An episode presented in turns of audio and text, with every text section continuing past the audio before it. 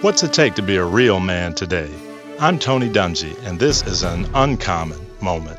Too often, the messages that our young men are getting about being a man is that we're to demand respect, be gangsters, and look out for number one. I say this we've been created for more. Being a real man means doing uncommon things that matter, not what society says is important. Real men change dirty diapers. They turn off football to play catch. Real men pray for their family and with their family. They sing silly songs. They're slow to anger. Real men ask about her day. Real men say, I'm sorry.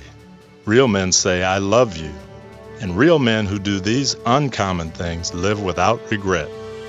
Young men, as you grow into manhood, remember that you were created for more than leaving wives husbandless, children fatherless, and families hopeless. I'm Tony Dungy. Learn more at daretobeuncommon.org.